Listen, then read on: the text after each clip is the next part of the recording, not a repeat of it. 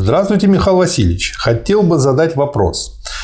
Исходя из сложившейся в мире ситуации, кризис, в общем, и все, что остальное мы имеем, во всем мире нарастают революционные настроения. Но в большинстве стран, где это происходит, нет революционных партий рабочего класса, придерживающихся марксизма. Или я не прав? Как сейчас обстоят дела с коммунистическим интернационалом?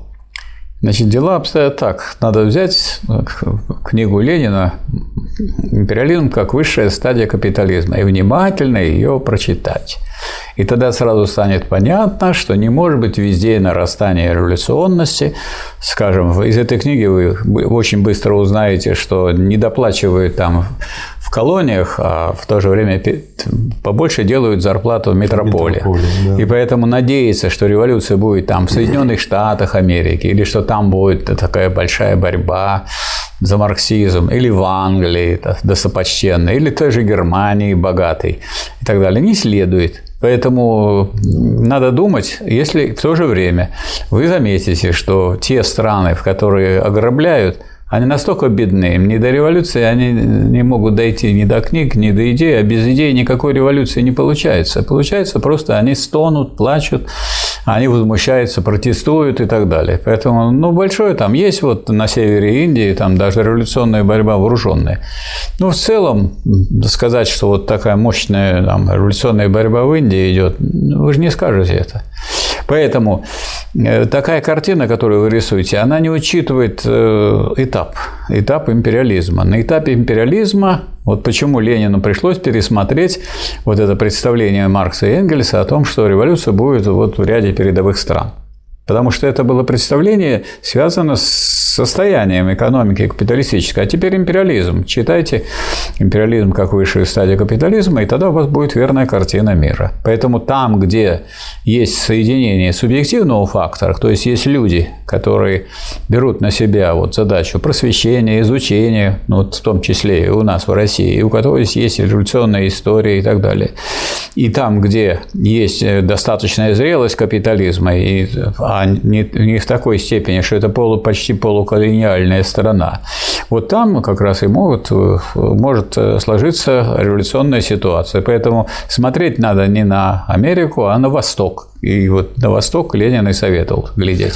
Что тогда делать человеку, который хочет строить коммунизм? Человек, который хочет строить коммунизм, готовиться надо к этому, потому что получится… Как? Так, для того, чтобы строить коммунизм, надо разбираться в теории. Угу. И поэтому, а дальше, если человек разбирается в теории, он поможет либо революции в своей стране, либо революции в других странах, либо революции на всей земле. Он, как говорится, не пропадет. Потому что этот вопрос второй только возникает тогда, когда есть люди, которые готовы к организации революционной армии. Тогда, слушая ваши ответы, я делаю для себя такой вывод, что автору вопроса можно ответить, что нету этих ни в Западной Европе, ни в России, ни в Украине, ни в Белоруссии сейчас полноценных коммунистических партий, больших имеется в виду, нет. Потому что, в общем-то, почему? Потому что не проделана предварительная работа. Потому что если мы ушли… Накопилось у нас много недоучек, да. Мы проиграли, а сейчас мы, по сути дела, делаем работу заново. И книги есть, и люди есть, но пока мало. То есть, надо вступать куда?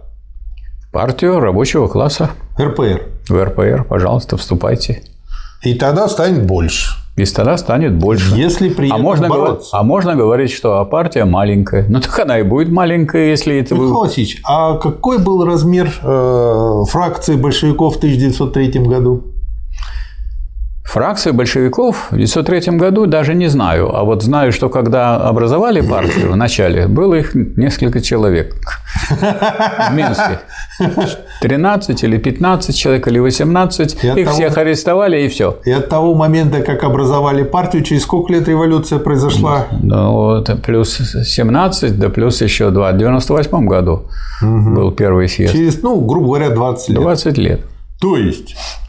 При отсутствии всех коммуникаций, возможностей для пропаганды и так далее, через 20 лет 8 человек перевернули мир. Нет, 8 человек всех арестовали, а они дальше ни в чем не участвовали. Нет, ну я имею в виду... Потом, то есть, как бы было два начала. Вторым началом был второй съезд. 1903, да. 1903 года, с 1903 года. А там сколько было? Ну, там достаточно было.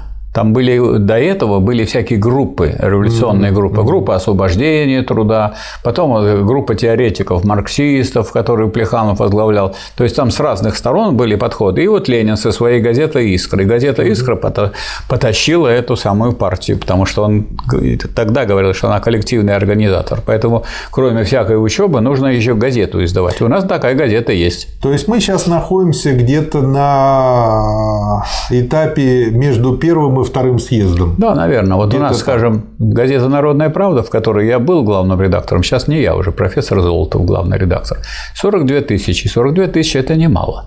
И они все раздаются на заводах. Причем люди из рабочей партии приходят к 5, или к 6, или к 7, к проходным и раздают. Основная масса, остальная – это немного. И надо сказать, что у нас контакт с рабочими в этом смысле есть. Рабочие пока поднимаются очень медленно. Угу. Ну, то есть, надо работать. Надо работать. Знаете, как бывает? Вот взбиваешь масло, и все ничего не получается. Раз, и стало твердое. Понятно. Спасибо, Михаил Васильевич. Спасибо, товарищ.